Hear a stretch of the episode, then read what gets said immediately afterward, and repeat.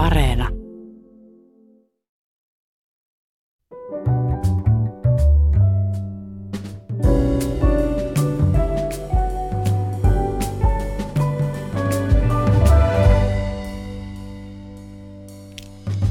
Hyvät ihmiset, suomalainen kirjallisuus ei tähän asti ollut mikään vientihitti, mutta viime vuosina tämä asia on alkanut muuttua ja suomalaisia kirjoja luetaan nyt ennätysmäärin muilla niin sanotuilla suurilla kielillä. Suomalainen kirjallisuus tavoittaa yhä enemmän ihmisiä ulkomailla. Mistä tämä trendi johtuu? Kuinka kauan se mahtaa jatkua? Ja mitä me sille tehdään? Suomalaisen kirjallisuuden vientimenestystä pohditaan tänään täällä ja kanssani studiossa istuvat Suomen kirjallisuuden vientikeskuksen eli Filin johtaja Tia Strandeen. Huomenta. Huomenta. Ja englannintaja, ansioitunut englannintaja David Haxton. Tervetuloa. Kiitos. Huomenta. Kiitos, kun kiireeltä ne ehditte. Aloitetaan naisista. Totta kai. Jos, miten niin totta kai, tämä on tasa, tasa-arvoinen maa, täällä ei tarvii. Mutta kun me ollaan vanhanaikaisia indoeurooppalaisia, niin sopiiko? Tiia, mikä on Suomen kirjallisuusviennin vientikeskus Fili? Mitä Fili tekee? Miten suomalaista kirjallisuutta viedään? Mm, hyvä kysymys. Fili on, me ollaan osa suomalaisen kirjallisuuden seuraa ja meidän tehtävä on yksinkertaisesti tukea ja auttaa suomalaista kirjallisuutta maailmalle. Näin yksinkertaisesti. Ja me tehdään, me ollaan tehty sitä yli 40 vuotta eri, eri tavoilla ja me tehdään sitä eh, meidän päätehtävä on nimenomaan se tukeminen, että me ollaan siellä ja autetaan niitä, jotka sitten tekee sen oikean työn. Mm. Ja me itse ajatellaan, että meillä on kolme eri jalkaa vähintäänkin, jolla me seisotaan. Et yksi on, että me hallinnoidaan aika paljon erilaisia tukiohjelmia, jotka on ensisijaisesti tarkoitettu ulkomaisille kustantajille, jotka ostaa suomalaisen kirjallisuuden oikeuksia. Meiltä voisit hakea käännöstukia, näytekäännöstukia ja matkatukia ja kaikkia tällaista näin. Sitten yksi tosi tärkeä tehtävä on eh, auttaa löytämään ja kouluttamaan ja tukemaan kääntäjiä, niin kuin David tässä vieressä, koska se on semmoinen, että me voitaisiin tehdä ihan mitä tahansa, mutta jos ei ole kääntäjä, niin sillä ei ole mitään, mitään väliä. Ja sitten eh, rakennetaan verkostoja niin kuin joka suuntaan eh, kansainvälisiin kustantajiin, mediaan ja eri organisaatioihin, festivaaleihin, koska sekin on semmoinen, että pitää myös levittää sanomaan, että on olemassa suomalaista kirjallisuutta ja sitten, että siihen voi saada tukea ja, ja kääntäjä ja niin poispäin. Että me niin kuin tehdään näillä eri kolmes, kolmella saralla niin kuin meidän päätyömme. Hmm. Ja viimeisen viiden vuoden aikana on ilmeisesti teidän onnistumisen käyrä lähtenyt jyrkkään nousuun. Joo, no se käyrä lähti silleen, silleen e, nousuun, e, tämmöinen maaginen vuosi kuin 2014. Ne, jotka on ollut tässä mukana kuulla aiemmin, on ehkä kyllästyneet tähän jo, mutta tämä oli niin merkittävä vuosi ja asia suomalaiselle kirjallisuudelle, kun Suomi oli Frankfurtin kirjamessuilla teemamaana. Ja Frankfurtin kirjamessut on niille, jotka ei tiedä, niin maailman suurimmat ja tärkeimmät ammattilaismessut. Että siellä on niin kuin, se on se paikka, missä kaikki tapahtuu ja jossa kaikki on. Ja olla teemamaana siellä, niin on, sillä on suuri merkitys varsinkin pienelle kielialueelle ja kirjallisuudelle niin kuin Suomi, koska ei vaan, se ei ole vain niin kuin saksalainen näköalapaikka, vaan niin kuin koko maailman kirjallisuuskenttä on siellä. Ja se saa varsinkin Saksassa ihan mielettömän isoa median näkyvyyttä ja, ja sen eteen tehtiin paljon töitä, että, että saatiin rakennettua sinne hyvä ohjelma, koulutettua kääntäjiä ja saatiin koko Suomen kustanto, kustanto ja kenttä mukaan sinne. Ja se tuotti näkö, niin kuin näköalapaikan Suomelle ja se, siitä lähtien niin on, on esimerkiksi just nähtiin niin kuin englanninkieliset markkinat lähti kasvuun. Niin kuin, ei nyt valtavasti, mutta ihan selkeäseen kasvuun ja se on jatkanut, jatkunut sitä sen, sen jälkeen. Eikä se on pelkästään tätä Frankfurtin kirjamessuefektiä, vaan, vaan niin kuin aikakin oli oikea, mutta, mm. mutta sen jälkeen on ollut pelkkää onnellista nousua, näin sanoisin. Mä olin itse silloin mukana Frankfurtissa vähän markkinoimassa suomen kieltä, kulttuuria ja kirjallisuutta. Ja mä muistan, kun toiseksi viimeisenä päivänä oli ilo ylimillään, kun meille ilmoitettiin, että teette juuri mediaennätyksen, että kukaan vierailijamaa tai teemamaa ei ole ennen saanut niin paljon otsikoita tai juttuja Saksan mediassa. Niin onko sulla tai teille joku ajatus, mistä se voi johtua? Koska joku toinen maa olisi ehkä tehnyt yhtä paljon töitä ja nähnyt yhtä paljon vaivaa ja tuonut yhtä paljon hyvää kirjallisuutta, mutta tyhmä kysymys. Oliko maailma valmis Suomea varten vai oliko Suomi valmis maailmaa varten? Kummin päin tämä menee? Mitä sä sanoisit, David? No, äh, kun mä en tiedä Saksan tilanteesta niin tarkkaan, mutta eikö ole niin, että kuitenkin Saksassa on perinteisestikin luettu suomalaista kirjallisuutta ja sitä on käännetty paljon ennenkin näitä kuuluisia 2014 näitä messuja. Koska mä muistan ainakin Mutta silloin, Saksa kun... on nyt jäänyt kakkoseksi tai kolmoseksi. Se oli jossain vaiheessa niin. ykköskieli. Eniten Mut, niin. suomi, suomalaista kirjallisuutta käännettiin aivan. saksaksi, mutta sitten sinä niin. tulit, David. Niin aivan, joo. Mutta mä tarkoitan siis, että, että, että kun ennen näitä messuja niin käännettiin ja oli lukijakunta Saksassa, mm. joka oli lähtökohtaisesti kiinnostunut suomalaisesta kirjallisuudesta niin kuin erilaisista syistä, ähm, joten se on ehkä ymmärrettävää, että sitä näkyvyyttä sai nimenomaan Saksassa, että, että mä voisin ajatella, että jos nämä messut olisi jossain muussa paikassa, niin näkyvyyttä olisi voinut olla vähän vähemmän, en, en tiedä. Mm. Tai sitten jos teemamaa, toki jos e, olisi ollut eri teemamaa, niin sitten sekin olisi vaikuttanut. Mutta mä luulen, että se oli hyvä äm, sattuma, että juuri Saksassa ja juuri Suomi mm. silloin, oh. niin sitten jotenkin tämä yhteissumma, niin Mä muistan vielä, anteeksi pieni anekdootti, Frankfurtin kirjamessujen johtaja, herra Boos, mehän käytiin täällä saunassa ennen Frankfurtin suurta esiintymistä, niin hän kysyi multa, että sano nyt rehellisesti, kun nämä suomalaiset on tulossa meille, että mulla oli viime vuonna Kiina teemamaana ja niiden kanssa ei ollut mitään muuta kuin ongelmia. Ne oli kaikki koistensa tukassa ja koko ajan vaan viemästä toisiaan vankilaan. Mä sanoin, että ei suomalaisten kanssa ei tule mitään ongelmia. Saattaa olla, että joku kirjaille näyttää vähän krapulaiselta, mutta kyllä ne hommat hoitaa. mä, näin, toi, mä oon samaa mieltä Davidin kanssa tuosta just, että se oli itse asiassa Brasilia, mutta siellä niidenkin kanssa oli paljon ongelmia se meidän edeltävä teema, teemamaa. Mutta, Mutta Kiina oli ollut... Kiina oli ollut aiemmin kyllä, aiemmin, juu, ja jam. sitten just tästä eh, mediaennätyksestä, niin ennen kuin sit Suomi nappasi ennätyksen, niin se oli itse asiassa Kiinalla.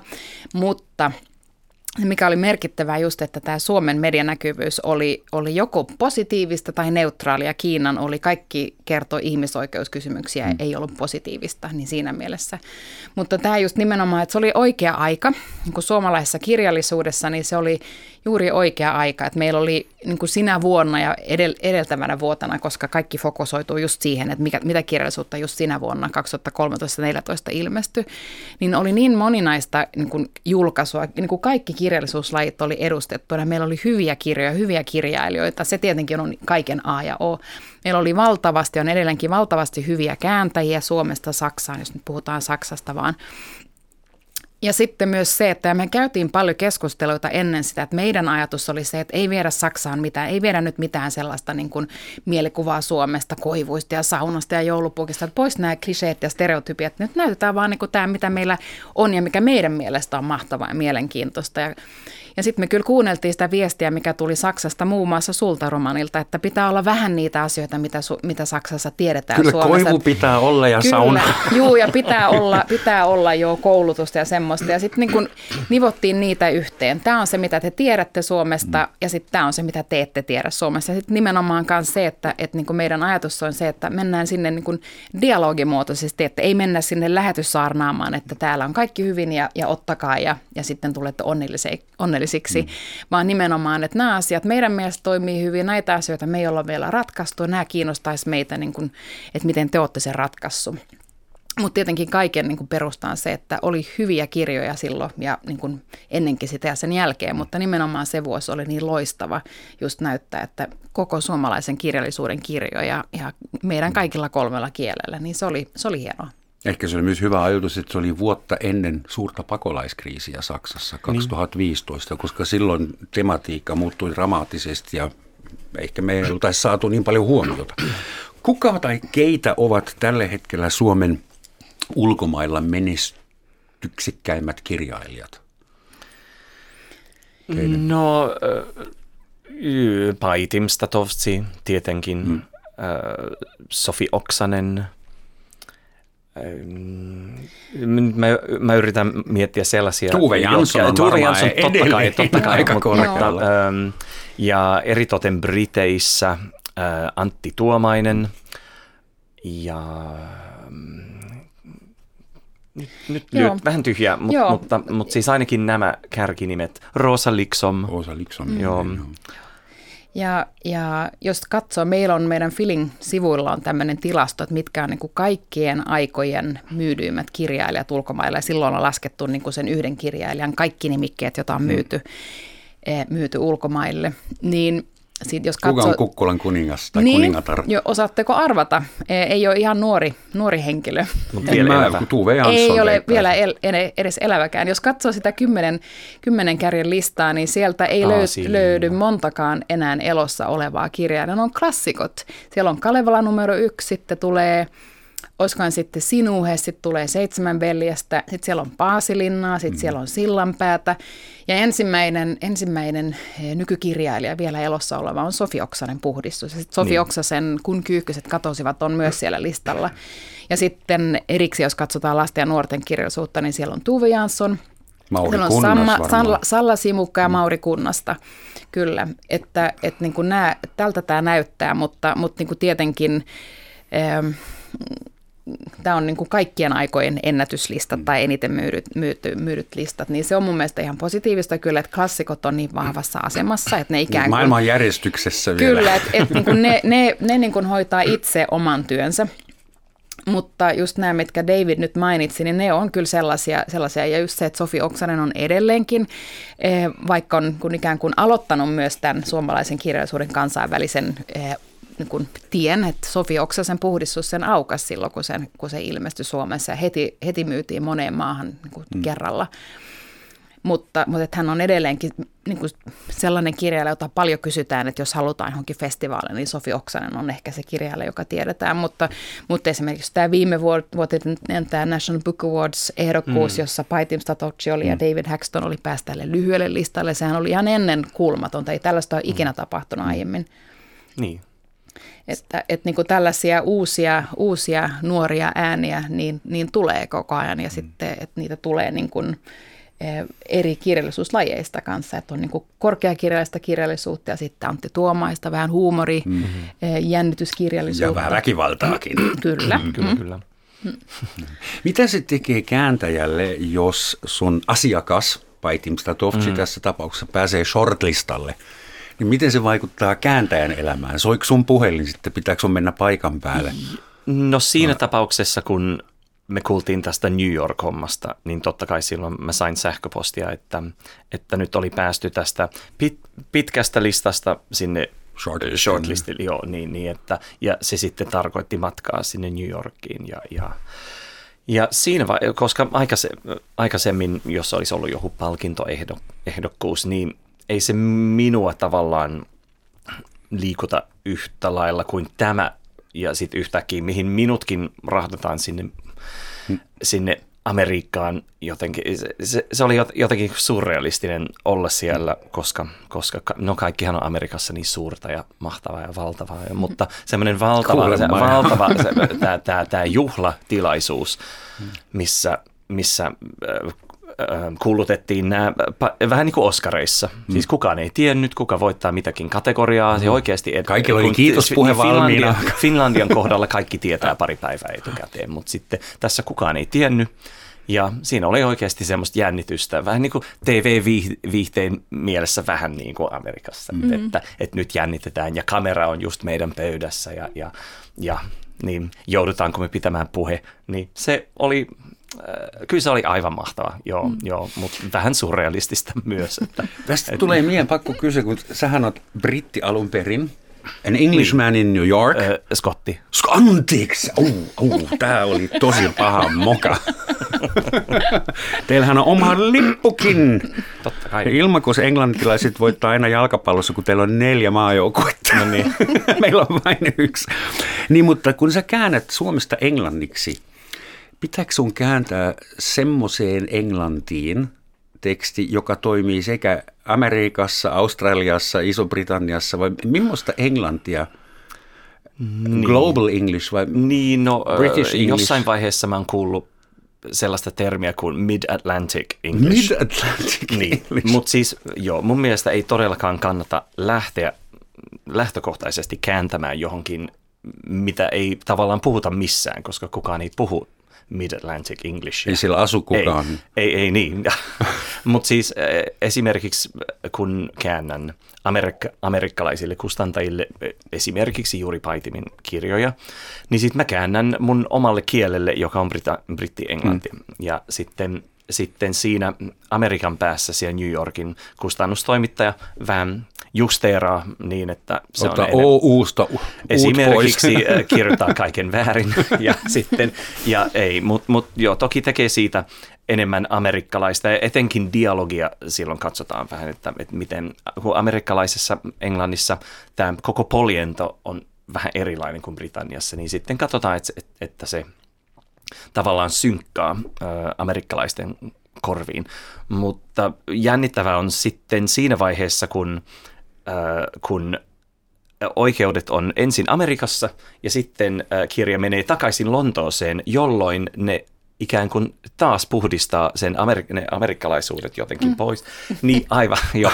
Että tämä on vähän turhaa työtä tavallaan, että, koska se oli jo jossain vaiheessa. Se olisi jo siinä sulla bri- bri- niin, niin, niin, mutta joo. Mutta joo, mut, eli, eli vastauksena sun alkuperäiseen kysymykseen, niin en lähde kääntämään mihinkään mihinkään yleisenglantiin, vaan omaan, omaan englantiin ja sitten mm. joku saa sitä muokata, jos niin haluaa. Hmm. Jotenkin kun Britanniassa me ollaan totuttu kuuntelemaan amerikkalaista englantia telkkarissa ja lukemaan amerikkalaisia kirjoja, mutta musta tuntuu, että toisinpäin se ei oikein toimi, että amerikkalaisille – Esimerkiksi eikö ollut Britti-englanti niin, saattaa olla liian vaativa. Niin, mutta eikö, ole, eikö olekin peräti niin, että äh, Harry Pottereidenkin kohdalla niin jotkut sanat äh, muutettiin, koska kukaan Amerikassa ei ymmärrä. No tietenkään ne ei mm. ymmärrä, jos niitä ei käytetä. Mm. Niin, niin että, että musta tämä on vähän karhupalvelus. Mekään ei tiedetty, mikä on huispaus, niin. ennen kuin joku nero no keksi niin, meille sen sanan. Niin. Joo. Tuota, miten susta tuli englannintaja tai niin kuin Suomesta englantiin? No, kuten, Suunnittelitko no, tätä vai tapahtuiko se sinulle? Niin, no tie jo tavallaan puhui tästä filin merkityksestä kaikki, niille, jotka kääntää suomalaista kirjallisuutta eri kielille ja niin se on, että minunkin tieni on kulkenut filin kautta. Vuonna 2001 mä olin filin ulkomainen harjoittelija – kuusi kuukautta silloin Irish Schwankin kautena. Ja sitten, niin, olin täällä kuusi kuukautta ja sitten loppui se harjoittelijapesti ja mietin, että no, että olin vähän verkostoinut tässä ähm, helsinkiläisessä kustannusmaailmassa tapa, äh, tavannut kirjailijoita ja kustantajia ja mietin, että no mä voisin vähän katsoa, että, että pystynkö jatkamaan tällä tiellä, pystynkö elättämään itseäni ja kääntämään lisää. Ja sitten jäin vähäksi aikaa hengaamaan Suomeen ja, ja nyt 20 vuotta myöhemmin niin sitten täällä Hengaan edelleen. edelleen. Hengaan edelleen, joo, kyllä, joo, niin, niin, joo, niin. niin joo. Mutta siis, Mut siis miten Filillä oli siis... keksineeksi, että minäpä rupean kääntämään Suomesta?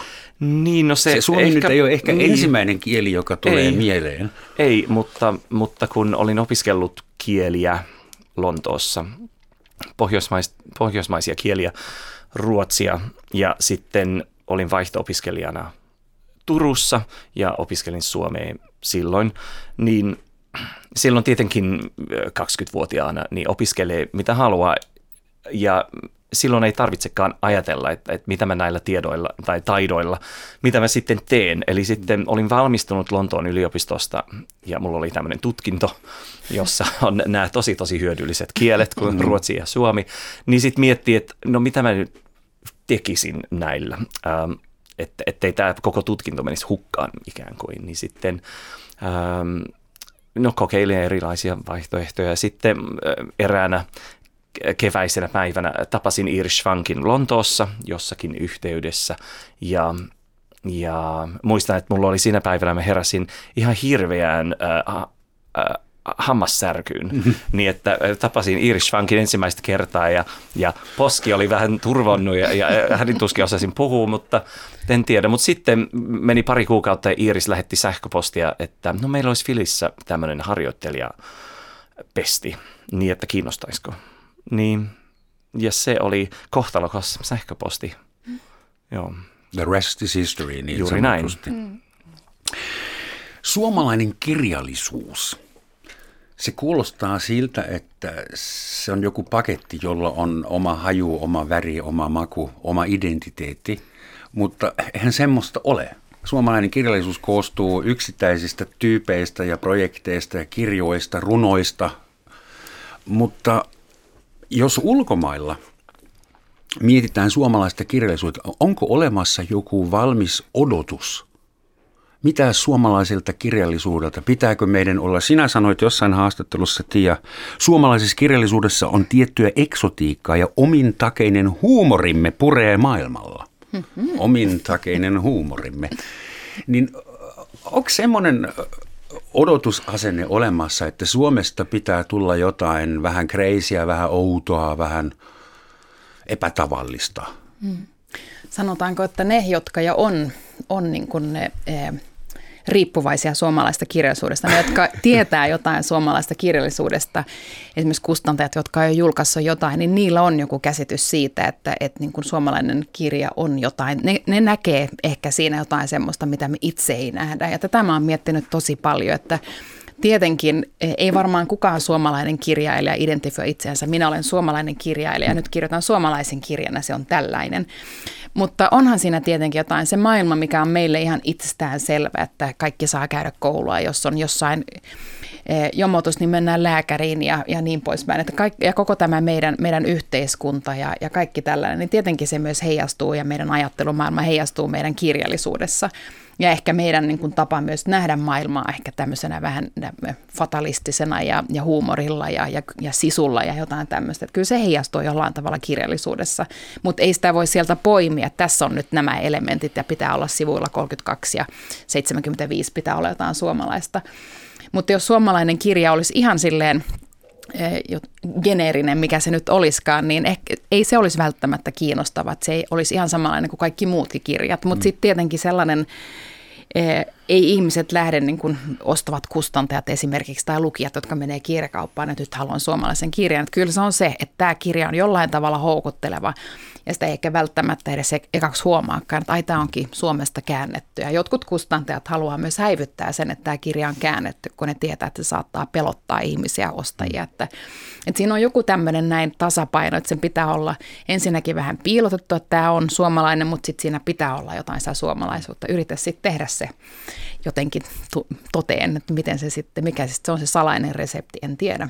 Ehkä. Voisi esimerkiksi luulla, että suomalaisessa kirjallisuudessa on paljon luontoa enemmän kuin jossain japanilaisessa kirjallisuudessa, mm. jossa on enemmän isoja kaupunkeja, mutta mm.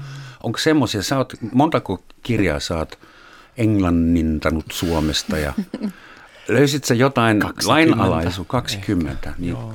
mitä niillä oli yhteistä? Paitsi että ne oli niin, kirjoitettu suomeksi. Niin, niin. En tiedä, mitä niillä on yhteistä, koska ne on kaikki tosi erilaisia keskenään ja unikkeja, mutta, mutta se on totta, että luonto esiintyy tosi paljon äm, ja erila, erilaisissa yh, äm, yhteyksissä. Esimerkiksi äm, mä jos, jostain syystä kääntynyt paljon kirjoja, jotka sijoittuu Lappiin, niin ja Lapissahan on aivan erilainen luonto kuin täällä Helsingissä. Muun muassa niin, Kätilö-nimisen Muun muassa Kätilö, joo. joo niin, jossa puhutaan aika yksityiskohtaisesti Lapin luonnosta. Ja, niin, ja no, Kätilö oli sinänsä hyvin mielenkiintoinen käännöstehtävä, koska se on eksoottinen jopa eteläsuomalaisille. Siinä on aika paljon murretta. Niin, siinä on mm. murretta, joo, mutta myös paljon luontoa ja niin on myös Antti Tuomaisen kirjoissa paljon luontoa. Äm, tässä äh, etenkin, no nä- nämä viimeiset neljä romaania täynnä sitä Etelä-Suomen luontoa. Yksi sijoittuu Haminaan ja sitten on toinen, joka sijoittuu rantakohteeseen, eli sitten siellä on vähän meri mukana. Joo, koska luonto on myös erilainen Suomessa kuin mikä se on Englannissa, niin sitten sen, miten sen kääntää, koska, koska täällä on erinäköiset erinäköisiä puita ja kasveja, hmm. jo, jollaisia meillä ei ole, niin, niin mä voin keksiä niille joku sana, mutta sitten se ei luo, tämä sana ei luo ähm, lukijalle yhtään, tai siis heillä ei ole mitään mie- mielikuvia, että miltä tämä saattaisi näyttää, tai miltä tämä marja maistuu. Tai että, niin. Sitä onkin vähän vaikea ilmo, ilmaista suusanallisesti tai sanoin, miltä Marja maistuu. Niin, niinpä. Niin. Kirjallisuudella on rajansa. Ei, niin.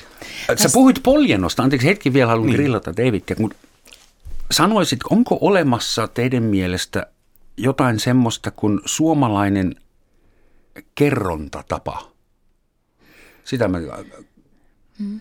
Mä voisin eh, jatkaa tuosta, mitä, mitä David äsken sanoi, just tämä, tämä että, miltä, että miten, mitä jotain mielikuvaa jokin sana tai, tai asia luo, niin Kersti Juvan tässä uudessa kirjassa, jossa hän puhuu just suome, niin kuin englannissa suomentamisesta, että esimerkiksi sana, mun mielestä oli ihan nerokas sana metsä, silleen suomeksi ja englanniksi. Metsähän on metsä, kyllähän me tiedetään mikä metsä on, mutta ei englantilainen metsä ole samanlainen kuin suomalainen ei metsä.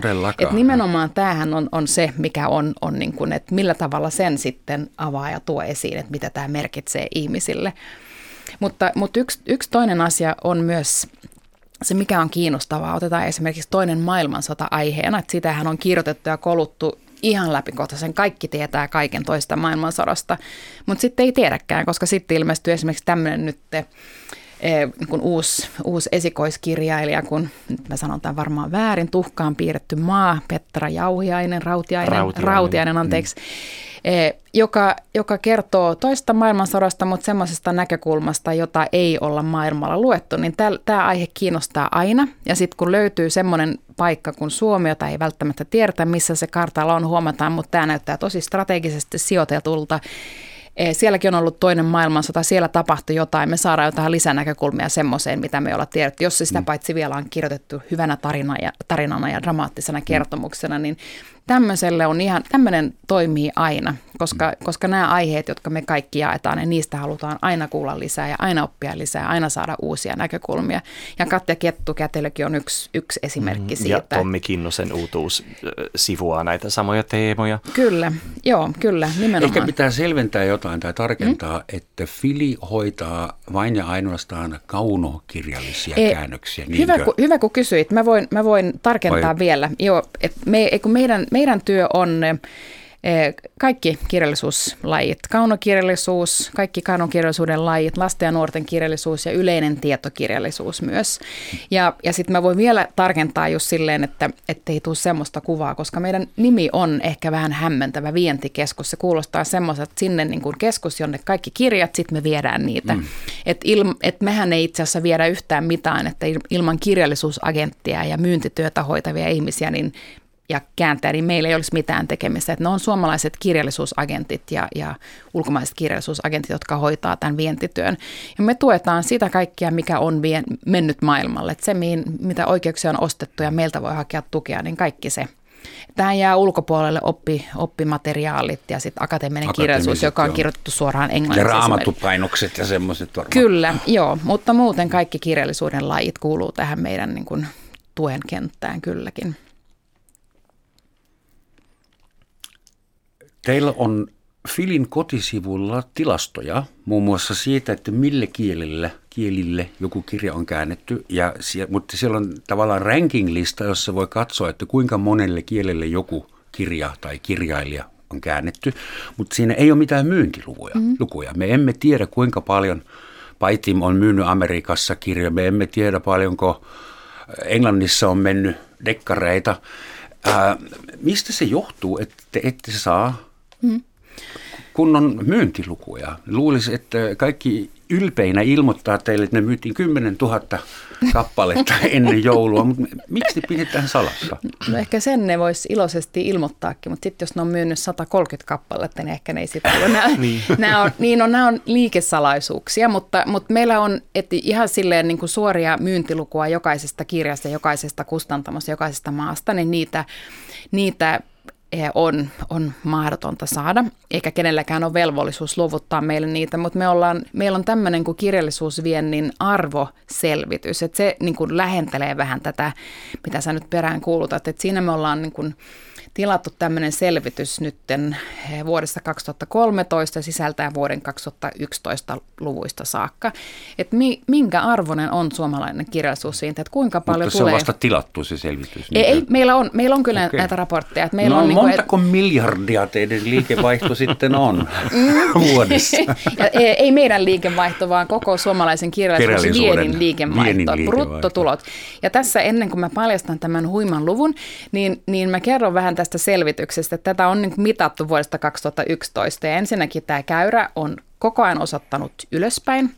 Ja mittauskauden alusta, niin viime vuonna me kolminkertaistettiin jo, ja kun mä sanon me, niin puhun koko Suomen kirjallisuuskentästä, nämä, nämä bruttotulot. Mutta Yksi asia, mikä tätä vähän, vähän hankaloittaa, on se, että, että meillä on Suomessa noin seitsemän eh, kirjallisuusvientiä tekevää niin yritystä, agenttuuria. Mutta sitten on ihan saman verran seitsemän agenttuuria ulkomailla, jotka myös edustaa suomalaisia kirjoja, kirjailijoita. Ja nämä luvut jää tämän selvityksen ulkopuolella, koska sieltä ei olla, ei me olla uhattu, mutta ei olla, ei olla hyvällä saatu sieltä mitään myyntilukuja. Tai niin, mit, niin ei olla saatu mitään tuloja sieltä. Eli tähän selvitykseen sisältyy vaan niin kuin suomalaisten toimijoiden luvut.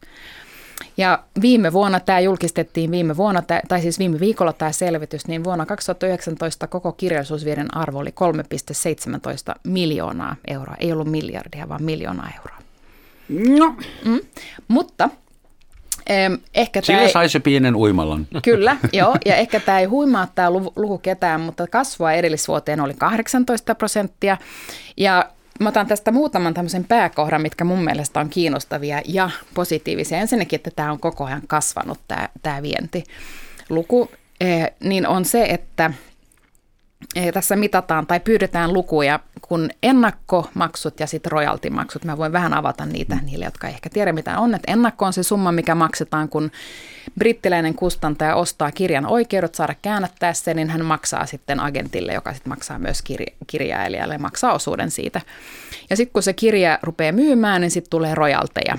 Eh, Ja se, mikä tässä on tosi positiivista, että nämä royaltiluvut on koko ajan kasvanut niin kuin euromääräisesti. Ne kasvaa, mikä tarkoittaa, koska sä sanoit tuossa aiemmin, että ulkomailla luetaan enemmän suomalaista kirjallisuutta, ja sitähän me ei voida tietää, tukeeko ihmiset oikeasti niitä kirjoja, mutta ainakin ne ostaa niitä kirjoja, koska nämä royaltiluvut sen näyttää. Tämä on todella tärkeää, koska jos niitä vaan myytäisi niitä oikeuksia niin ihan hirveästi, mutta sitten ne kirjat ei ilmesty tai niitä ei osteta, niin kyllä se jossain vaiheessa siitä loppuu se kiinnostus, että jos oikeasti kukaan ei halua niitä lukea, niin tämä on todella positiivista, kyllä. Ja sitten se myös, että mistä sä kanssa tuossa alussa Roman puhuit, on tää, nämä isot kielet, että miten me sitten määritelläänkään, niin että nämä on, on oikeasti silleen kanssa kasvanut sillä tavalla, että suomalaista kirjallisuutta ostetaan myös niin näille isoille vaikeille markkinoille kuin Iso-Britannia ja, ja USA. Niin tällä on merkitystä, koska sieltä tulee ne, ne tulot. Ja sitten niin kuin kirjallisuusviennillä on niin kuin meille, niin kuin Filille ja, ja varmaan kaikille muillekin on merkitystä myös sillä, että kirjallis- suomalaista kirjallisuutta ilmestyy niin kuin ympäri maailmaa, ei vaan niissä maissa, joista niitä tuloja tulee, mutta tarvitaan ne molemmat jalat, että muuten se ei, ei toimi. Ja jos katsoo tätä nyt tätä viimeisintä selvitystä, niin siitä näkyy, että me ollaan pyydetty näiltä niin kuin, eh, tietojen antajilta, ollaan pyydetty heitä listaamaan viisi maata, joihin on myyty eniten oikeuksia, sitten viisi maata, joista on tullut eniten tuloja. Nämä ei täsmää nämä listat ollenkaan. Et siellä viisi maata, jonne on myyty eniten oikeuksia on esimerkiksi Bulgaria ja Puola. Niitä ei näy tässä tulolistalla ollenkaan niin kuin top 5. Eh, Englantia, eh, tai siis USA ja Iso-Britannia ei ole, eh, saattaa olla siellä ihan niin kuin loppupäässä, että minne on myyty eniten, eniten oikeuksia, mutta on siellä ihan kärkipäässä niin kuin tulopuolella. Kuka on kärkipäässä royaltipuolella? Mm. Mikä maa? Sitä meillä ei ole eriteltynä, no. ei ole sillä tavalla. Mut maailman suurin kieli ja kielialue on Kiina – Onko minkä näköistä aktiviteettia ollut siihen suuntaan, kun suomalaisia kirjoja ilmestynyt mandariinin kielellä tai Kyllä, Kiina on yksi, yksi niistä markkinoista, jonne myydään tosi paljon oikeuksia. Siellä kanssa ilmestyy e, ja sieltäkin tulee aika hyvin tuloja.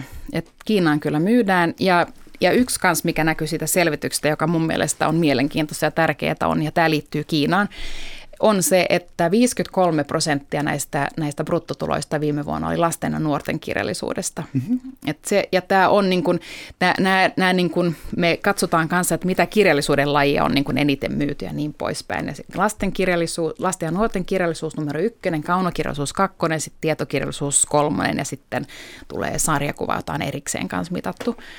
Nämä tietenkin saattaa vaihdella tosi paljon vuosittain, koska puhutaan aika pienistä määristä, että voi olla yksikin nimike, joka sitten heilauttaa näitä, niin kuin, näitä kirjallisuuslajia prosentteja, mutta lasten ja nuorten kirjallisuus on pysynyt siellä niin kuin kärkipäässä koko ajan. Ja tämä on mun mielestä mielenkiintoista ja aika tärkeäkin. Mm. Se kertoo aika paljon meidän lasten ja nuorten kirjallisuudessa. On, kertoo myös tietenkin maailmalla olevasta trendistä, että tämä on sitä kirjallisuutta, jota, jota, niin kuin, jota ostetaan. Niin kuin aikuiset ostaa lapsillensa kirjoja ja toivottavasti Eli kohta Kiinassa niitä. on aikuinen sukupolvi, joka on lapsena lukenut suomalaisia lastenkirjoja.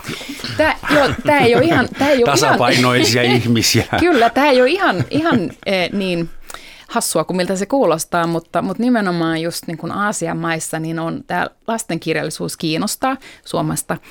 Eh, ja aika paljon niin kuin näiden meidän hyvien pisatulosten perusteella, vaikka me itse oltaisiin kuinka kriittisiä, ne on kuitenkin hyvät.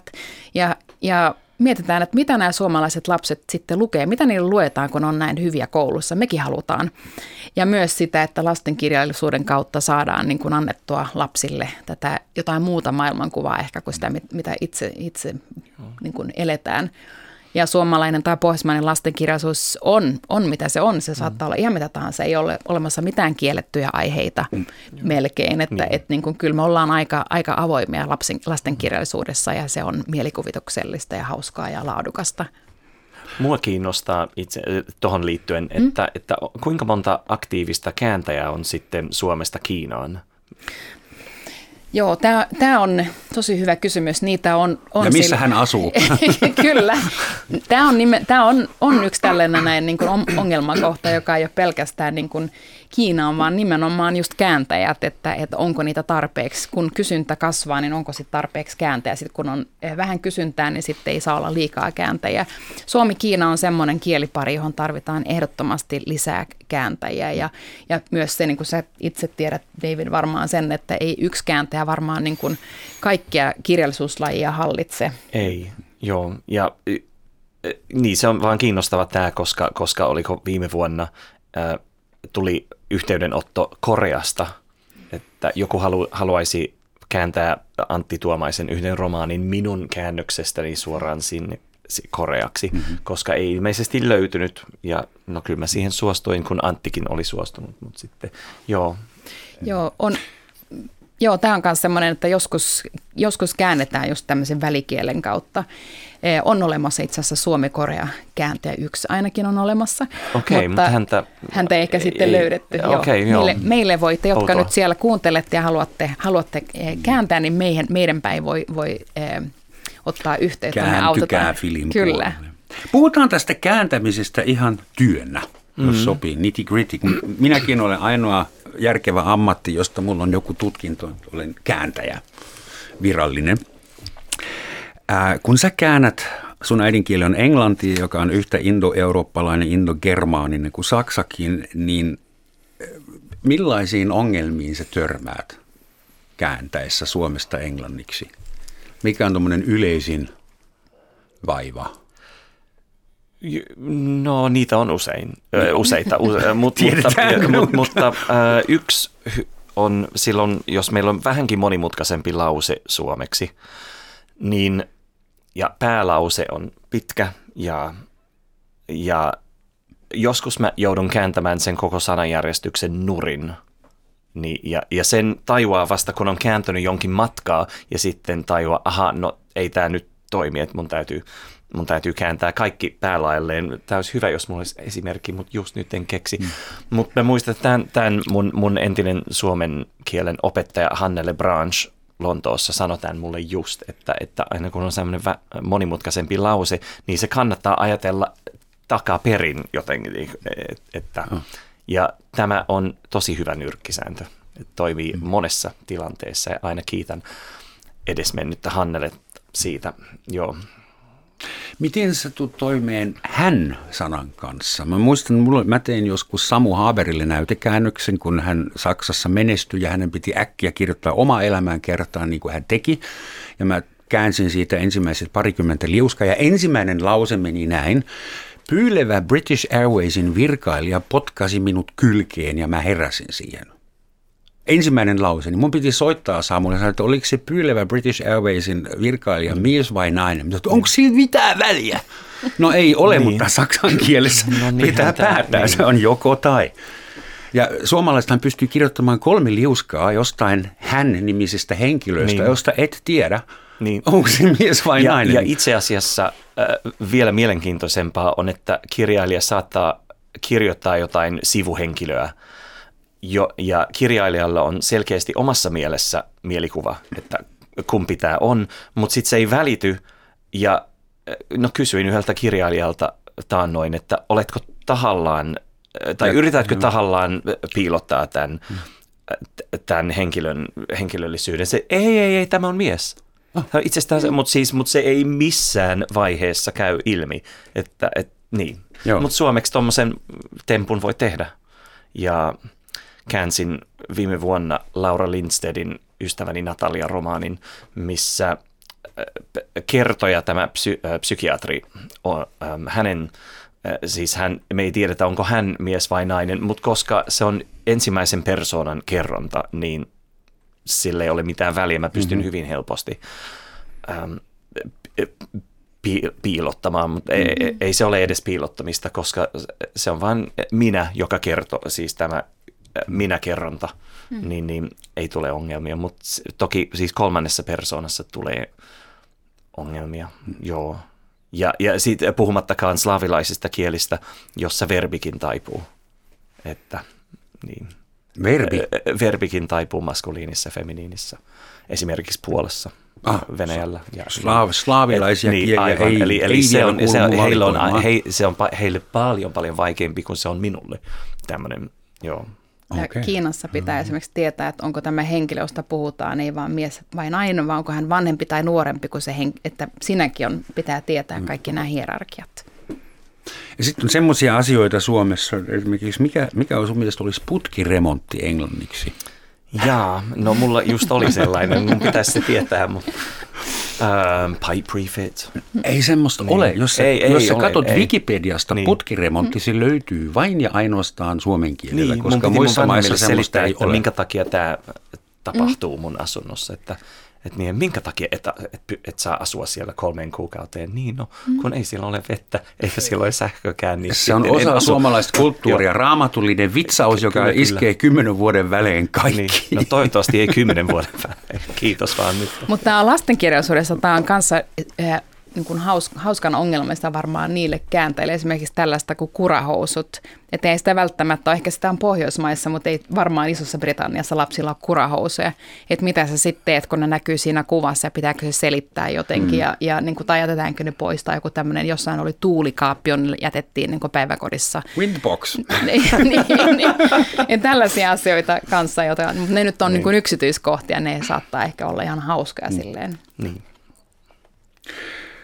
semmoinen lausahdus Suomessa, mä oon käytänyt sitä aina esimerkkinä, että ei kaikkia voi kääntää, tai ehkä voi. Mikä sun mielestä olisi, tämä on niin tätä?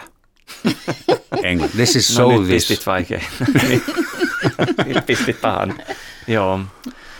No nyt ei heti tule mieleen. Joo, tämä on niin tätä. Joo, tää, tätähän tämä on. Niin, ja nyt heti feilasin. Mutta tämän, olisitko, no mä feilan myös, mutta olisitko samaa mieltä, että, että on asioita, joita ei voi kääntää yksi Totta kai, yhteen. mutta myös mä sanon heti, että ei, siinä ei ole mitään väärää.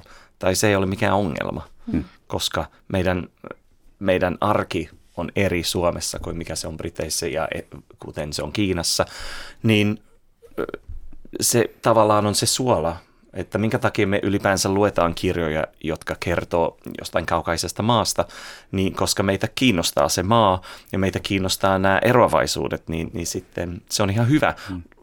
lukea näistä vieraista kulttuureista, jolloin tai siis kirja, ja näissä kirjoissa on käsitteitä, jotka on meille vieraita. Esimerkiksi joku avantoointi saattaa mm. olla äm, etelä-eurooppalaisille hyvinkin vieras käsite.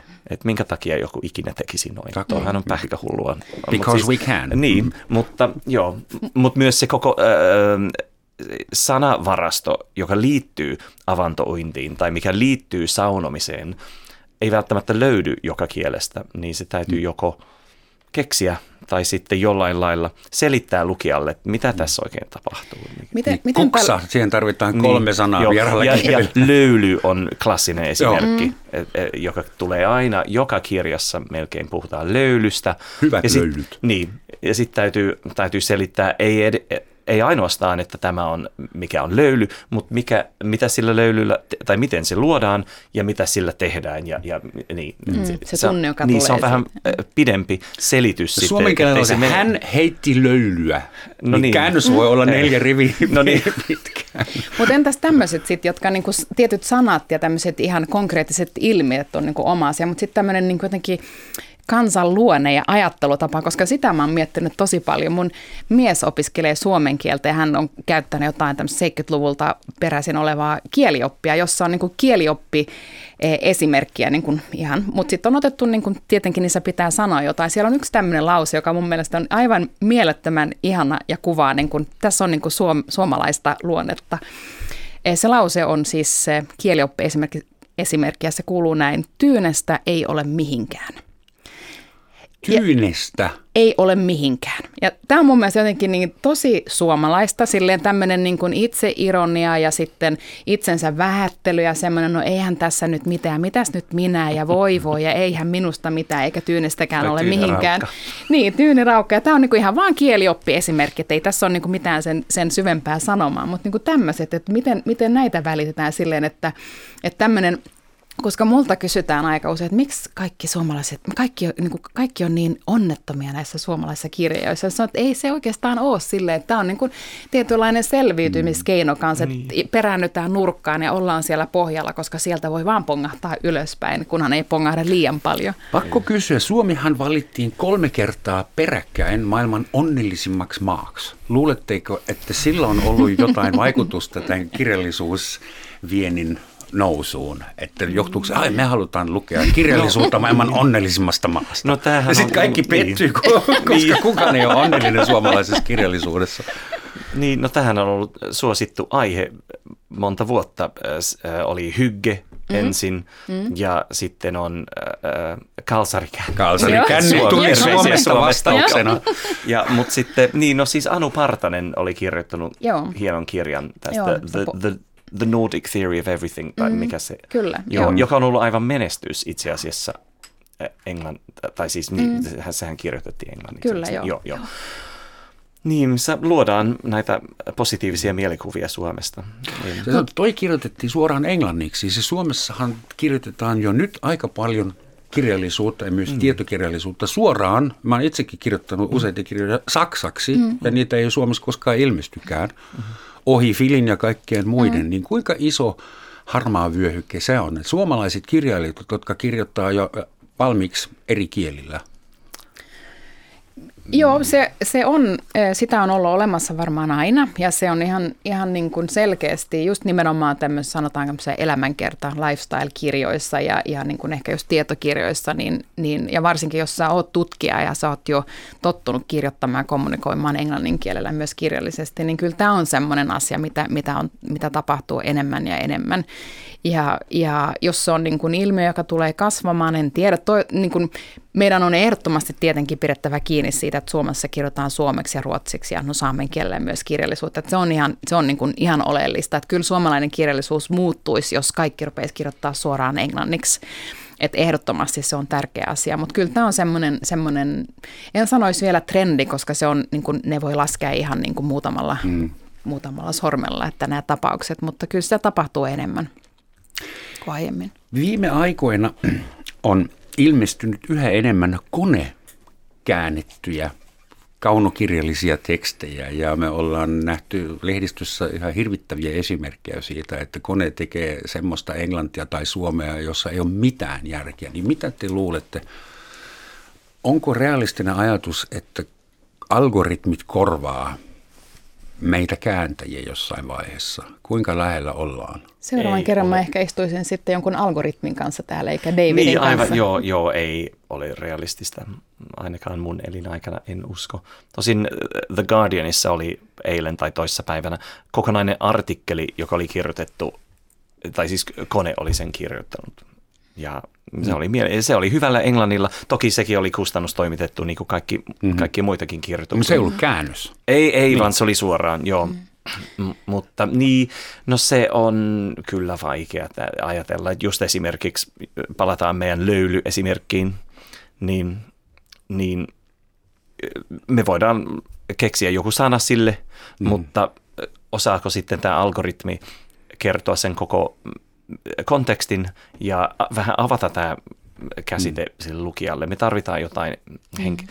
tämä, tämä, tämä human puoli siinä, niin mitä se kone ei välttämättä tarjoa, mm. niin en kyllä. Tai onko se kone, mitä tarkoittaa joo. löylyttää jotakin. Niin. mutta, mutta voihan se olla sillä tavalla, jos ajatellaan, että voihan olla just, että, että niin kuin sanotaanko kaunokirjallisuuden kääntäminen ei ole tarpeeksi iso alue, että on, on niin kuin hirveätä kiinnostusta, kiinnostusta ruveta kehittämään just tämmöisiä AI-kääntäjiä, mutta, mutta ihan eh, mitä jos tulevaisuudessa tämä olisi sun niin kuin yhteistyökumppani sille, että se Jaa. tekisi niin kuin sen, että niin kuin Google Translate ei saada ajatella, että se olisi joku versio siitä, vaan joku paljon älykkäämpi, mutta että sä oot sitten se, joka keskustelet sen kanssa, mutta ei tällä tavalla, että kyllä tämä pitää olla niin, mutta sitten sä saat ne kaikki vaihtoehdot tai jotain niin. semmoista, että se olisi semmoinen niin kuin, Eh, yhteistyökumppani en, eri, eri tavalla kuin, että, mm. että joku vaan no karkea kääntää sit, sit se jonkun. pitää kohdata silloin, kun se tapahtuu. Niin. Mutta siinä vaiheessa mä oon varmaan niin vanha ja kranttu, että mä en suostu minkään tämmöisiin moderneihin kommervenkkeihin. Ymmärtääkö hän algoritmi koskaan, mikä on ironiaa tai sarkasmia? Tai no se on oikein hyvä kysymys semmoista. ja se ehkä jää puuttumaan.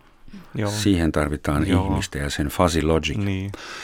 Joo. Nopea kysymys vielä. Miten kirjamaailma kehittyy? Nyt on jo 15-20 vuotta puhuttu siitä, että paperikirja kuolee ja e-kirja tulee. E-kirja ei kauheasti tullutkaan, vaan se mikä tuli oli äänikirja. Ja Pohjoismaissa käytetään, luetaan eniten kirjoja siten, että niitä ei lueta, vaan kuunnellaan. Onko se se tulevaisuus teidän mielestä? E-kirja on Briteissä tosi suosittu ja ymmärtääkseni myös Amerikassa. Joo, Joo, tämä siis nythän, siis kirjamaailmahan on, on, tässä on tapahtunut ihan hirveästi muutoksia tosi lyhyessä ajassa. Ja varsinkin nyt tämän kuluneen kevään aikana, niin tämä muutos on niin kuin hypähtänyt eteenpäin valtavaa vauhtia. Eh, ja, ja kuunnellussa kirjassa, niin kuin äänikirjassa on ehdottomasti, eh, se tulee kehittymään vielä enemmän ja, ja kirjoja kirjoitetaan nyt jo enemmän ihan vaan niin kuin ensisijaisesti äänimuotoon mm. ja sitten mahdollisesti kirjoitet, niin kuin painettuun muotoon. Mutta kyllä niin kuin kaikki nämä murrokset on näyttänyt, että ei se fyysinen paperin kirja, ei se, ei se ole hävinnyt minnekään. Mm eh, eikä se ole häviämässäkään en todellakaan usko, että kyllä ihmisillä tulee olemaan se tarve, mutta se on ihan hyvä, että tulee rinnalle niin kuin uusia muotoja, koska se tarkoittaa myös uusia kirjallisuuden käyttäjiä ja lukijoita ja kuuntelijoita. Tärkeintähän on vissin kirjallisuudessa se sisältö, eikä niinkään se muoto, jolla se viedään musta se, musta, se, musta se fyysinen muoto on yksi tärkeimmistä asioista kyllä. Niin, äänikirja ei voi heittää seinälle, jos David ja Tia, suuret kiitokset, että tulitte tänne. Oltaisiin varmaan jaksettu vielä toinenkin tunti keskustella mm, tästä mm, asiasta. Mä yritin, kuten aina, löytää meille jonkun mieltä ylentävän loppusitaatin. This one is for you, David. No niin. Yleensä väitetään, että käännöksessä jotain aina menetetään – Something always mm, gets lost joo, in translation, mm. mutta minä olen vahvasti sitä mieltä, että käännöksissä jotain aina myös voitetaan. Näin sanoi melkein maanmiehesi Salman Rushdie. Mm-hmm. Hän on viisas mies, joo. Ja Ainakin. hän on aivan oikeassa. Hän on aivan oikeassa. Hyvä kääntäjä tekee kirjasta vielä paremman, eikö niin? Tai tekee sen omanlaisekseensa, joo, niin. niin. Suuret kiitokset David ja Tia. Me näemme Kiitos. kirjamessuilla vaikka.